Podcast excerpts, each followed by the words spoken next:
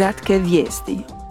Ovog tjedna Europski parlament prihvatio izmjenu uredbe koja omogućuje slanje potpore Ukrajini u iznosu od 18 milijardi eura nakon što je Mađarska uložila veto na izvorni prijedlog. Parlament je u hitnom postupku prihvatio izmjenu uredbe o makrofinancijskoj pomoći plus koju je predložilo vijeće. Ona omogućuje da 26 država članica budu jamci zajma. Tijekom plenarne sjednice zastupnici su podržali planove za poticanje upotrebe obnovljivih izvora energije. Oni uključuju ubrzanje izdavanja dozvola za nove elektrane za obnovljivu energiju ili za prilagodbu postojećih.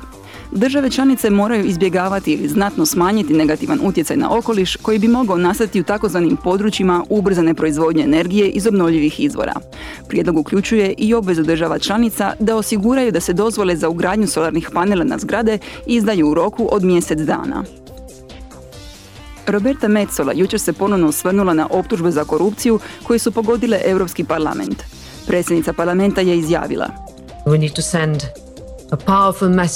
Moramo poslati snažnu poruku vanjskim akterima koji nas pokušavaju podrivati.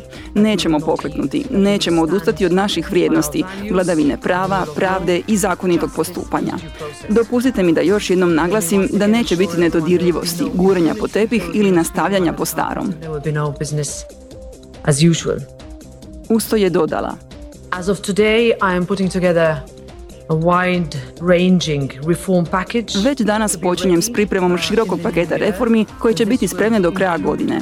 Među njima su jačanje sustava zaštite zviždača, zabrana neslužbenih prijateljskih skupina, revizija nadzora poštovanja našeg kodeksa ponašanja i detaljna analiza naših interakcija s trećim zemljama. Complete and in-depth look of how we interact with third countries.